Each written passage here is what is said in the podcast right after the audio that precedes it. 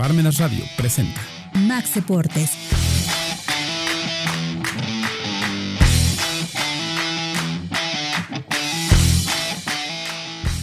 ¿Cómo está usted? Muchísimas gracias por permitirnos llegar a comentarle sobre nuestros programas.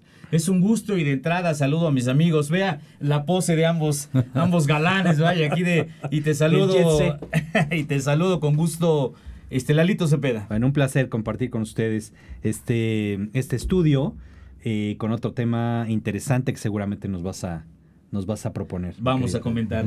Y también te doy la bienvenida a Sergio Arellano Lozada. Gracias, amigos. Esa sonrisa, vaya. Gracias, amigos, por pues, tener esa atención de hacernos favor de invitarnos. Estamos acá con un gusto y un enorme cariño hacia, la, hacia la afición que nos sigue cada ocho días. También agradezco a Perla de nuevo esta es propuesta de programa y es que tiene que ver con el hecho de que, bueno, ¿Qué tan importante es para los deportistas que se dedican como tal a una vida así el complementarla con una carrera universitaria? Bueno, yo creo que la respuesta sería obvia, ¿no? Yo creo que es muy importante. Yo llevaría incluso más allá, le pondría un poco más de, aderezo al, tema. Eh, no creo, yo creo que en la vida de todos habrá compañeros en los que eh, tenían las cualidades y las condiciones para haber llegado a un, profesionalismo y no llegaron porque las familias presionaron tanto para que tuvieran una profesión antes de lograr ese éxito y acabaron por echar a perder esa carrera deportiva, ¿no? Entonces, me ah. parece que antes, antes era eh, más, más cargado a la obligatoriedad que tuvieras una profesión como ahora. Más que vivir del deporte. Más que vivir del deporte. Yo creo que eh, la respuesta es obvia, todos lo sabemos. ¿Qué pasa si te dedicas al fútbol, al atletismo, a la natación y tienes un accidente? Sí, se acaba tu vida. Se, acaba, tu vida, y se acaba tu ingreso. Es por eso que los papás de antaño siempre decías, practícame lo que quieras, ve al jueguito que tú quieras. A lo mejor ha habido compañeros míos que tenían cualidades para ser futbolistas profesionales y no lo fueron porque los papás les decían, no, no, no, no. Se te acaba tu profesión, se te acaba tu jueguito, se te acaba tu deporte y después no vas a tener de qué vivir, ¿no? Sí, de acuerdo. Es la parte eh, lógica, congruente del, padre en pensar en el futuro de los hijos. Perdón. Este, no, no, no, pero y, y, lo, que, lo que sucede en realidad es que cumplir esas dos carreras, porque la parte de una carrera deportiva es tan fuerte o tan importante como cualquier carrera. Entonces ponte a, a vivir dos carreras ponte a ir a la universidad en la mañana y toda la tarde a, este, hacer ejercicio, resulta, resulta que humanamente es imposible hacer esos dos esfuerzos y acaban desertando de uno. Algunos, sí. Entonces, cuando uno oye que en el ámbito deportivo hay eh, jugadores que tienen una carrera eh, académica, una carrera profesional, pues es muy loable, es muy loable, me parece que son pocos, pero es muy loable y eh, eh, pero tampoco hacerlo como una regla, ¿no? No, no, de acuerdo. ¿Deportista o profesionista? Pues este, hoy en día yo creo que quiero puntualizar y aprovechar con el avance tecnológico que estamos teniendo ya muy avanzado. Creo que ahora un, deportista, lo que decía Lalo, este era muy difícil, pero hoy creo que tiene todas las herramientas para llegar después del entrenamiento y una licenciatura a distancia, un diplomado, una maestría, un doctorado después, ¿no? Pensando a futuro. ¿Por qué? Porque la carrera del, del deportista es muy corta. Entonces, pues yo creo que no pensar de una forma, con todo respeto, mediocre, es decir, quiero prepararme, ¿no? Para que cuando yo termine mi carrera deportiva, como ustedes dicen, hemos tenido esas malas experiencias de jugadores que por una lesión ya no, ya no, ya no continúan. Ahí está Rafa Márquez, no el que estuvo en Barcelona, el que estuvo en Morelia. Su carrera fue corta, fue corta y era un buen jugador por una lesión y nunca le dejó, le dio, le dejó dar de problema la y que dijo, me dedico a los deportes, a, estudiar el, así la crónica deportiva y creo que fue en un momento oportuno, ¿no? Entonces yo creo que hoy en día, aprovechando esta, eh, crecimiento abismal de las tecnologías, yo creo que está, no estaría mal que un deportista de cualquier disciplina opte por, por estudiar una, una licenciatura para que cuando termine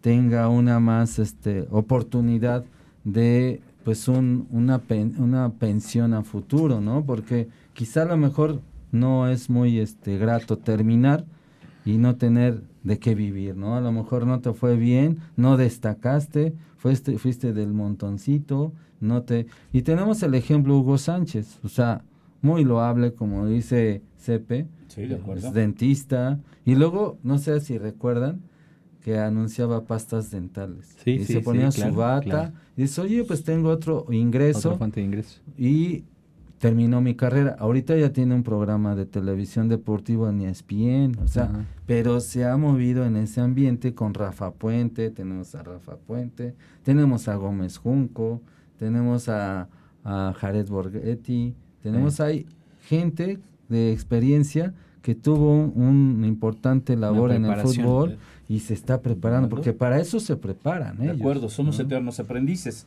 En el nivel internacional, eh, si usted recuerda a Michael Jordan, un basquetbolista de los Bulls, bueno, pues eh, él consiguió una beca y es importante mencionar que eh, terminó como tal una especialización en la Universidad de Carolina, de Carolina del Norte en geografía. Venus Williams, en plena actividad profesional, ella estadounidense logró graduarse en el Instituto de Arte de Fort Lauderdale, dice aquí. Carlos Vilardo, también campeón del mm, mundo, estudió medicina. Tom Brady eh, realizó estudios de organizaciones en la Universidad de Michigan. Sócrates, ¿se acuerdan de este futbolista brasileño? Eh, se doctoró en medicina por la universidad.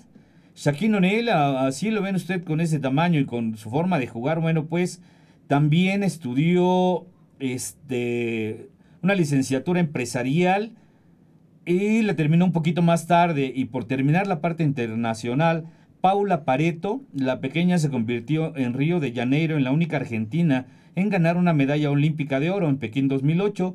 Se había subido al podio para recibir el balance. Su título alejado del judo lo logró en enero de 2014 cuando se recibió de médica en la Universidad de Buenos Aires. Eh, también tenemos a Marco Antonio Barrera, mexicano, campeón en tres divisiones y trabajó para diversos medios y estudió Derecho. Tenemos a Manuel Pellegrini.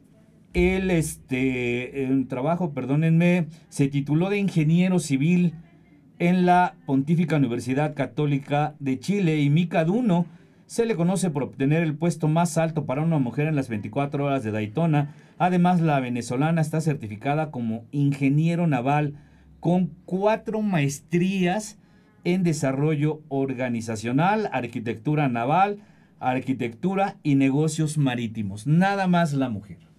Pues yo creo que acá, perdón Lalo, este, quiero hacer un apunte, que las familias que nos escuchan, los niños, los jóvenes y los padres, que nos hacen favor de seguirnos cada ocho días, creo que el apunte que acabas de dar es muy importante para que lo que comentaba Lalo, pues le hagan saber al niño, al joven, que el deporte es muy importante, pero que tiene un plazo de prescripción, ¿no? O sea, que termina y que piensen en un futuro, en su formación profesional, porque pasando el tiempo, ¿de qué van a vivir, no? Lógico, hemos tenido jugadores que se dedican a la política, ¿no? ¿Dónde está Cuauhtémoc Blanco, no? Sí, de acuerdo. Y, y por las facilidades que da la constitución política, que puede ser un diputado sin preparación, bueno, pues se van colocando, ¿no? Pero muy importante el apunte, te faltó el doctor Mejía Barón. Sí, no, e-, eso en, cuanto a nivel internacional. en la muy, muy, admirable el doctor y sigue ahí en la formación. Y eso también yo creo que influye en la formación del deportista, ¿no? Porque combina licenciatura, estudios, y la ética, ¿no? Entonces, yo creo que es muy importante, Lalo. Y además sirven de ejemplo, ¿no? Para, como dices, futuras generaciones que no solo eh, se basen o basen su, su crecimiento y su expectativa de vida en el deporte, sino también una carrera que puede permear en, bueno, pues otro ingresito. Y si no lo haces, como ven, bien comentan, este, en la parte deportiva, bueno, pues está tu profesión atrás. O eh, sino una profesión, un, ¿cómo se llama? Un oficio. Definitivamente. Me abriste totalmente. Yo creo que empecé de manera muy acotada mi comentario, pensando muy local. No, no, no, es que el mundo es, gigantesco. En los Estados Unidos, definitivamente, eh, a veces ni siquiera puedes participar en una eh, en un deporte profesional si no pasas por una preparación este, académica. En el fútbol americano. En el que sea. Por ejemplo, eh, Tiger Woods tuvo que estar patrocinado por la Universidad de Florida. Patrocinado hasta cierto punto. Pero no, no, no, no pertenecía a la Universidad de Florida. Sí, tú, tú ponte a entrenar, no. Tú estudias y practicas. Sí, de acuerdo. Y entonces la mayoría de los deportistas en Estados Unidos que son, que utilizan eh, los, los, los eh, caminos o las organizaciones colegiales, precisamente pertenecen a una universidad y están cursando esas materias. En el fútbol americano inclusive está la liga, ¿cómo se llama? Universitaria, ¿no? Los colegiales. Los colegiales, pero donde van los grandes equipos a... Y, a, a, lo mejor alguien me dirá, mira, la verdad es que esto no sucede en la realidad, no lo sé. Pero yo tengo entendido que incluso si tú no apruebas tus materias académicas, no puedes este, seguir cursando, no puedes pertenecer a, ese, a esa organización. Fíjate. Entonces, es muy importante el enfoque que se le da a, la persona, a la persona. Y de ahí quería ligar mi comentario al hecho de, eh, amigos, ustedes verán eh, tristemente en, el, en los medios ejemplos de jugadores estrellas que en su momento boxeadores que son ahorita conductores de, con todo respeto, de Uber, con todo respeto a la profesión, pero que no tuvieron la capacidad técnica académica de administrar sus bienes, ¿no? Sí, de acuerdo. Cosas tan simples como eso. Estás ganando muchísimo, pero no supieron ni siquiera utilizar lo que era el crédito, lo que era una tarjeta de crédito, lo que era ahorrar, el ahorro, la inversión. Y entonces por eso es que ves eh, deportistas que tuvieron la fortuna de contar con esa esa, esa, poder económico. pues esa, capacidad de, de, estudiar una carrera en administración o algo así, los ves con una diversificación en sus inversiones, asegurando su futuro, eh, a pesar de que ya, a pesar de que todavía sigue viva su carrera deportiva. Entonces dices, yo creo que es muy importante que no solo al, núcleo de la familia, se siga promoviendo ambas, ambos aspectos, aprovechando mucho, como dice mi buen Sergio, eh, las, las ventajas tecnológicas que te permite ahora hacer esas dos cosas que antes no existía porque físicamente no te podías partir en dos tiempos. Pero ahora sí puedes tener con videoconferencias tus clases a distancia, en fin. Y dos, este, eh, sí, sí, eh, enfatizar a las organizaciones como son en las universidades, a que le sigan apostando por los deportes, por los... Eh, que no sea solo un tema de... A veces, eh, bueno, no a veces, en Estados Unidos muchas veces se escoge una universidad o tiene más prestigio una universidad sobre la otra por los logros deportivos que ellos, que ellos tienen. Entonces, esto debería de ser, y por eso es que las universidades, las universidades en Estados Unidos apoyan a tanto con tantos recursos a los deportistas.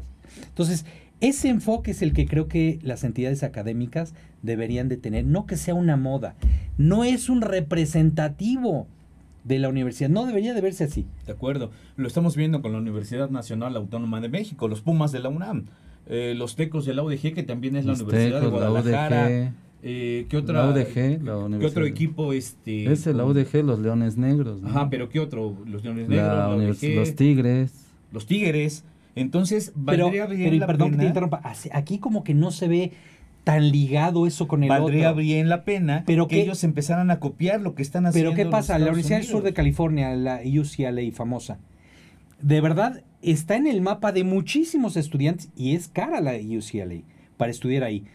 Y, es, y es, está en el, en el radar de muchísimos eh, estudiantes y de muchísimos jóvenes en Estados Unidos por los logros que tiene de sus, de selecciones, las, las selecciones colegiales, de verdad arrastran a muchísimo. Entonces, le da, le da al, al, al estudiante o al papá incluso la sensación de que el que estudie en esa universidad le va a permitir a su hijo tener un desarrollo emocional, deportivo y académico Académico. tan completo que le va a dar muchísimas más herramientas que otras universidades a las que solo van y estudian, ¿no? Sí, de acuerdo. Eh, triunfas como deportista o triunfas como profesional. Algo así estaba manejando la UDLAB, no sé si... eh, Sáquenme de mi Ah, error. Pero porque está muy orientada a la parte americana, Sí. porque es un, un reflejo de las, de las, de las universidades americanas. Pero, eh, por ejemplo, en la UNAM, bueno, es que el, el incentivo de la UNAM no es ganar dinero. Ahí, ahí ni siquiera aplica. No, Este, pero, por ejemplo, el, el Monterrey, el equipo de Monterrey. A lo mejor el TEC de el, Monterrey. el TEC de Monterrey de debería estar totalmente ligado. O sea, li- literalmente las canteras del, del Monterrey deberían de generar, de salir del TEC de Monterrey. Y creo que no es así. no invierten más en jugadores extranjeros. Un ejemplo muy claro de éxito, no sé si recuerden, yo estuve viendo el partido por internet, el de Pu- Puebla Guadalajara, Guadalajara, este, perdón, Puebla América, América Puebla, y estuvieron transmitiendo mucho esta situación que lleva el Canelo Álvarez, que tiene ya también su línea de, de eventos deportivos, también tiene su línea de, Gasolineras. de gasolineras, tiene, o sea, ha desplegado una gama enorme este, este hombre invirtiendo y reinvirtiendo sus ganancias con todavía una vida profesional activa en diversos negocios. Digo, Es que y eso me parece Yo, formidable. yo creo que ahí sin menospreciar al Canelo, ya saben que, que no es mi, mi preferido. de tu devoción. Pero a lo mejor tiene la inteligencia de asesorarse bien, o sea, eh, eso es también reconocido. Oye, yo no domino, no me gusta, pero ya tengo los recursos financieros suficientes para poder invertir y qué bueno que se alleguen de esas personas para ser un inversionista importante, ¿no?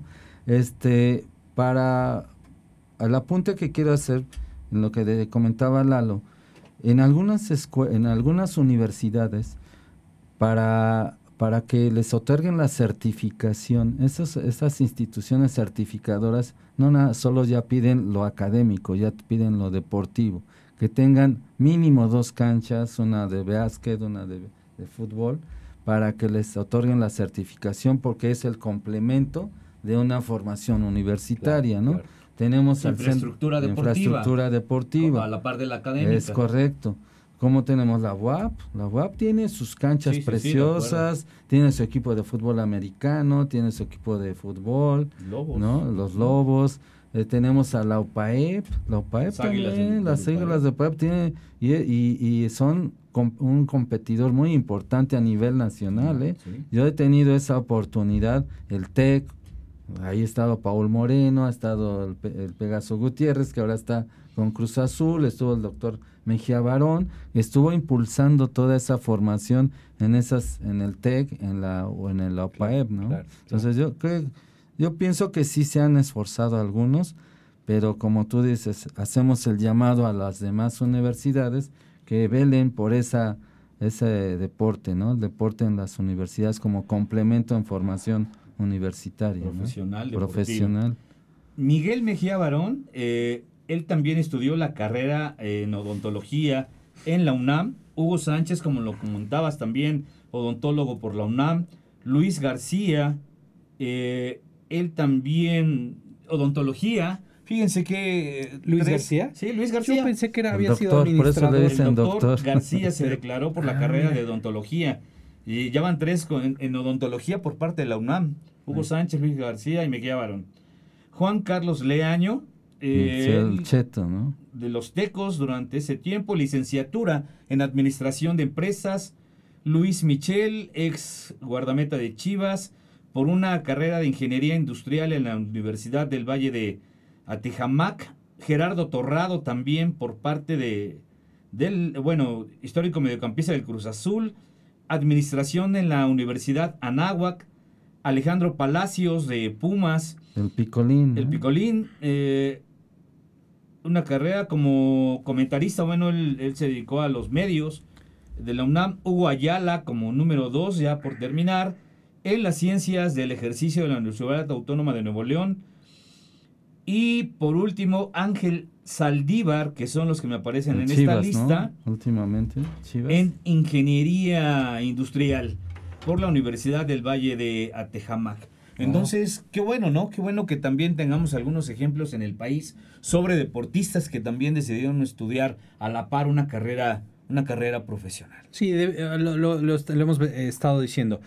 El apoyo para administrar el ingreso que puedas tener durante tu carrera eh, deportiva y el que tú lo sepas administrar y, en su caso del Canelo, invertir para agrandarlo, como, eh, como el hecho de que si te quedes sin esa carrera tengas una manera de subsistencia, ¿no? Eh, me parece que no, no, no todo en la vida es incluso una profesión, sino la madurez que genera en, tus, en tu hemisferio, en tu cerebro, Sí, de acuerdo. la madurez que muchas veces tú reflejas en el campo, ese, esa, esa Esa madurez, preparación profesional. esa preparación profesional. Eh, hay ejemplos, no en todos los deportes se da, pero hay ejemplos, por ejemplo, perdón el pleonasmo, eh, Mike Tyson, ¿no? Es un, es un tema tan dramático. Mike Tyson fue de los boxeadores que han ganado tanto dinero en este planeta y estaba quebrado cuando entró a la cárcel. Quebrado, quebrado. ¿Puedes creer ¿no? eso? No. No. es, es de veras de no creerse. Él, eh, curiosamente, ahorita se está dedicando a temas de, de marihuana y, y, y una granja y una, una, una fábrica de procesamiento de, de marihuana en, en Las Vegas. Y dice, de haber sabido lo que me estoy ganando aquí, no hubiera sido boxeador. Es chistoso lo que dice, ¿no? Ahora Porque está ganando más. está ganando más, pero con un negocio un poco difícil. Sí, pero sí. lo que les quiero decir es, eh, es increíble que una persona sin preparación llegue a perder todos sus bienes.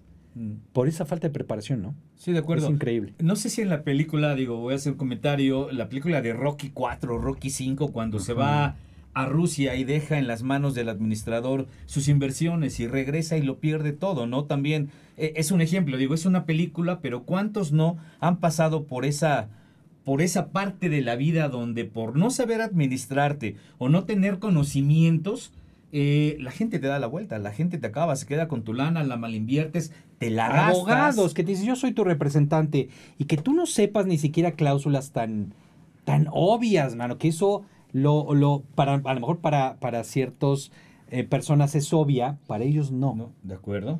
Para ellos no. Y, y dicen, si, si me lo está poniendo en la mesa, pues es lógico, lo firmo, ¿no? Y tú dirás, ¿pero qué no viste en las consecuencias que puede traer es? No. Firmar poderes notariales así, ¿eh?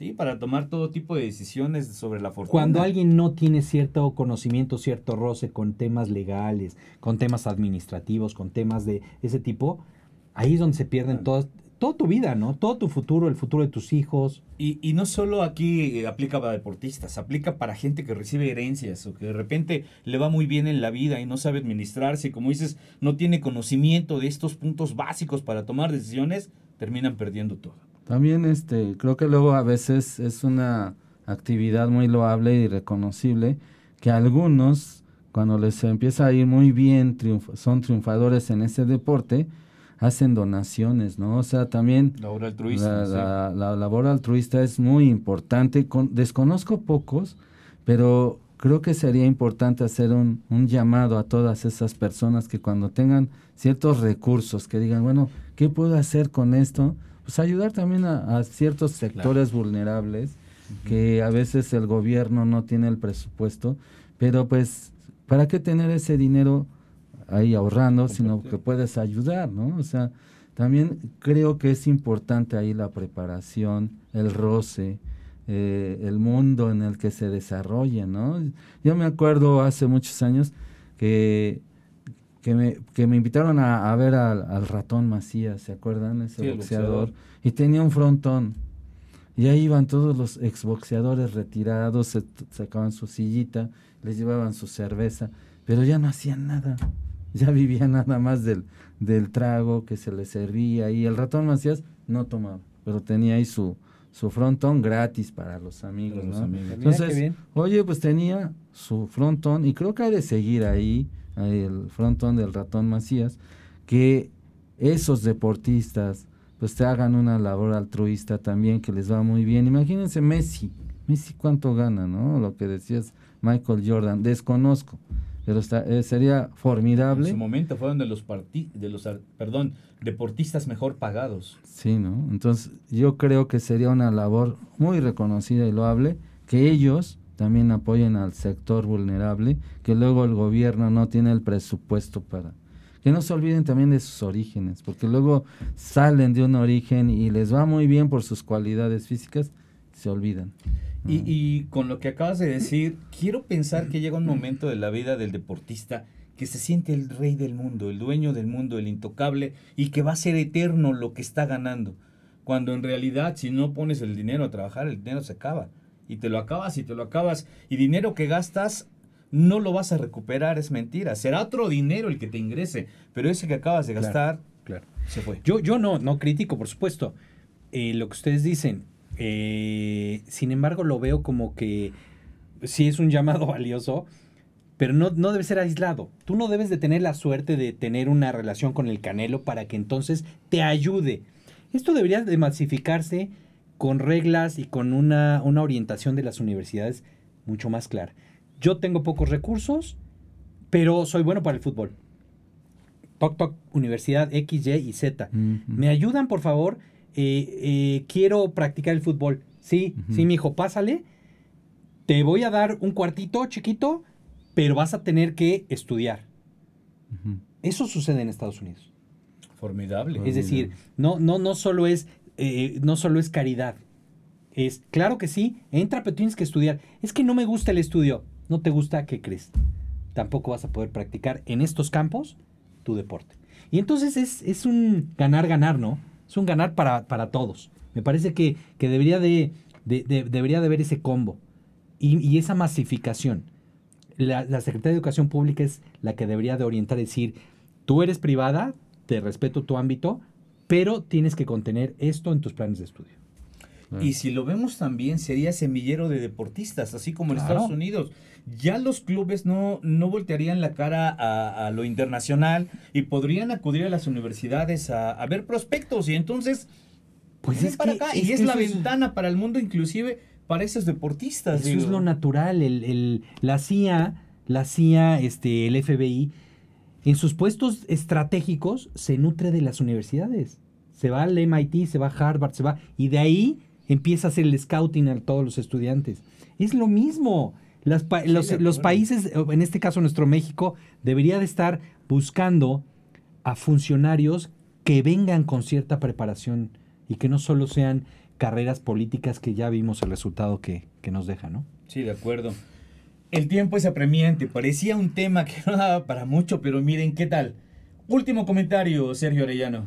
Pues hacerle este, este invitación a nos, todos los radioescuchas, a adultos, jóvenes, niños, que el deporte es, un, es una actividad muy, muy bonita, pero la formación académica creo que lo deben poner muy en serio en un proyecto de vida a mediano y a largo plazo si lo complementan deporte con formación académica. Los invitamos a que valoren estas oportunidades que les da la vida y elijan la mejor opción. ¿Qué tal, eh? Este, Lalito, igual saludos a Eddie, dice que está jugando y le gusta mucho el fútbol, pero a la par lleva la... Así es, así está condicionado. No hay, no hay este... Qué bueno, o sea, lo comento por eso. No hay la parte académica, se acabó tu deporte y viceversa, ¿no?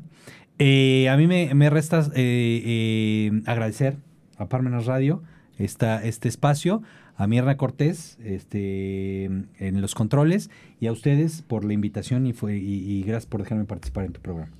Muchísimas gracias a ustedes también por acompañarnos, como bien dicen a las personas que nos hacen favor de prestarnos estas instalaciones y a usted por escuchar nuestros más humildes comentarios y forma de pensar. Muchísimas gracias, nos vemos en la próxima entrega de Max Deportes. Gracias.